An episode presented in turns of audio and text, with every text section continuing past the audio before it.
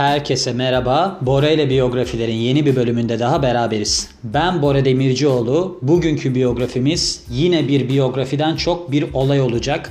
Jiven Stefani nasıl oldu da No Doubt'ın front woman'ı oldu. Frontman'dir normalde biliyorsunuz. Yani öndeki adamdır. Ama şimdi kadın olduğu zaman Türkçe'de şöyle çeviremeyeceğim. Öndeki kadın yani biraz garip. Zaten ön adam da biraz garip de.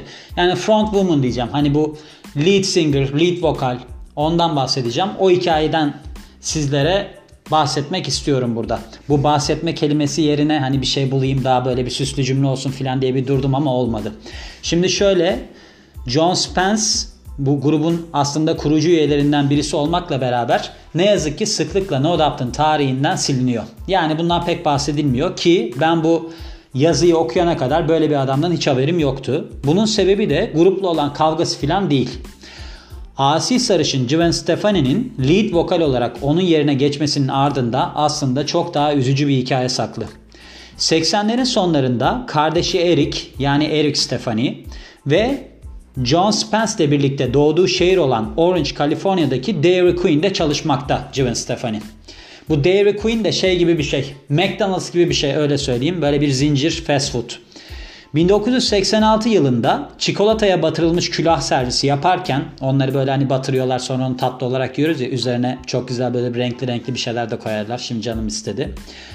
Orada onları böyle servis ederlerken diyorlar ki bu üçlü ya biz bir tane grup kuralım. Hani burada zaten muhtemelen bir metafor kullanılıyor. Yani oradaki meşhur ürünlerden bir tanesi. Hani McDonald's olsaydı Big Mac yaparken denilebilirdi. Ve grup kuruyorlar. Ve aslında her şeyde kendi imzası olan bir sözü olan no doubt. Yani şüphesiz şüphe yok filan gibi bir cevap veriyormuş bu Spence, John Spence. Grubun adını da koymuş oluyor.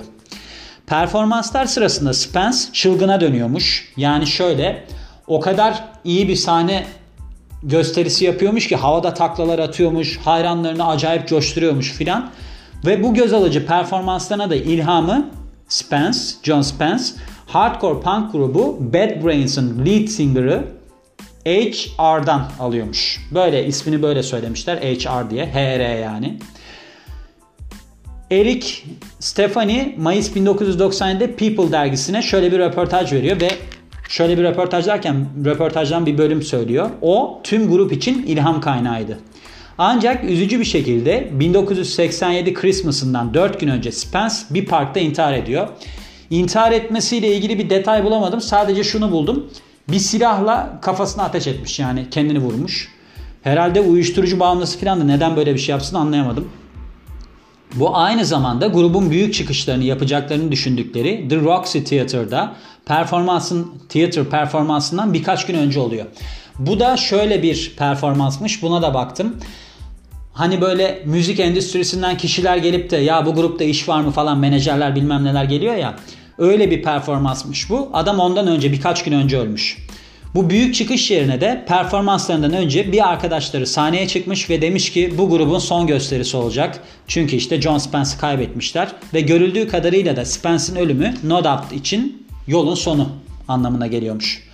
Fakat sadece bir ay sonra bu benim çevirdiğim makalede bir ay sonra diyor. Wikipedia'da baktığımda birkaç hafta sonra diyor. Belki de hani 4 haftayı bir ay olarak söylemiştir bilemiyorum. Geri dönüyor grup. Bunu da Spence'in de isteyeceğini söylüyorlar. Yani biz dağılsaydık Spence üzülürdü. Bizim dağılmamamızı o da isterdi diye.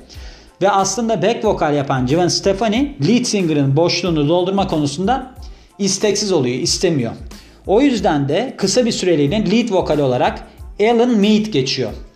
Alan Mead grubun vokalini üstlendikten sonra grup bir süre daha faaliyetlerine devam ediyor ama bu grubu bırakıyor. İstemiyor lead vokallik yapmayı ve ardından da şu anda muhabir olarak çalışan grubun eski üyesi Eric Carpenter durumla ilgili şunları söylüyor People'a. Doğasında Gwen Stefani'nin kıskançlık şey kıskançlık diyorum utangaçlık vardır. Lead singer olmaya ikna etmek çok zaman aldı. Ardından öyle ya da böyle grupta lead vokal kalmayınca Gwen Stefani başa geçiyor, lead vokal oluyor. Ve John Spence'in ölümü ardından da grup asla yayınlanmayan bir şarkı yapıyor. Dear John diye. Bu Dear John'u da bu hani kısa süre lead vokallik yapan Alan Mead var ya o yazmış. Yürek burkan bu saygının yani tribute'un sözleri de şöyle. My friend you are gone. Someday I hope we meet again.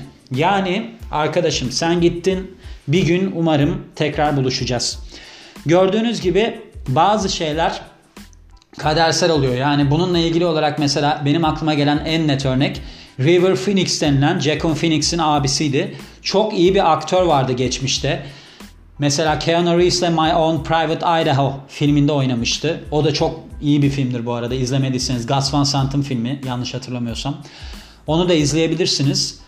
River Phoenix o zamanlar bir barda ölü bulundu. Overdose oldu uyuşturucudan dolayı. Eroin kullandı galiba öyle bir şey oldu. Ve o sıralarda da aslında kendisi Tom Cruise'la beraber Vampirle Görüşme filminde Brad Pitt'in rolünü oynayacaktı. Yani River Phoenix'ti onu oynayacak kişi. Ama öldükten sonra ikinci aday olan Brad Pitt o rolü aldı ve Brad Pitt'in çıkışı o filmdir.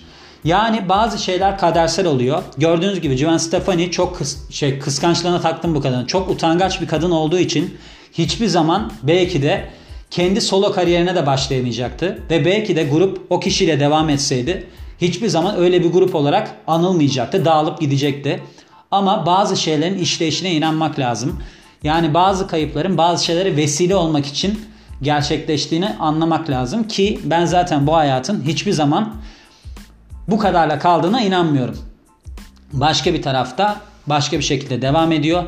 Bu da buradan benim eğer ki bir gün bu dünyadan gidersem kalan kişilere diğer tarafla ilgili şeyim olsun. Düşüncem olsun. Ben hiçbir zaman ölüme inanmam. Yani ben ölürsem deyin ki Bora ölmedi. Sadece başka bir tarafta devam ediyor. Evet. Bu biyografimiz de böyleydi. Beni dinlediğiniz için çok teşekkür ederim. Ben Bora Demircioğlu. Yeni biyografide görüşmek üzere. Hoşçakalın.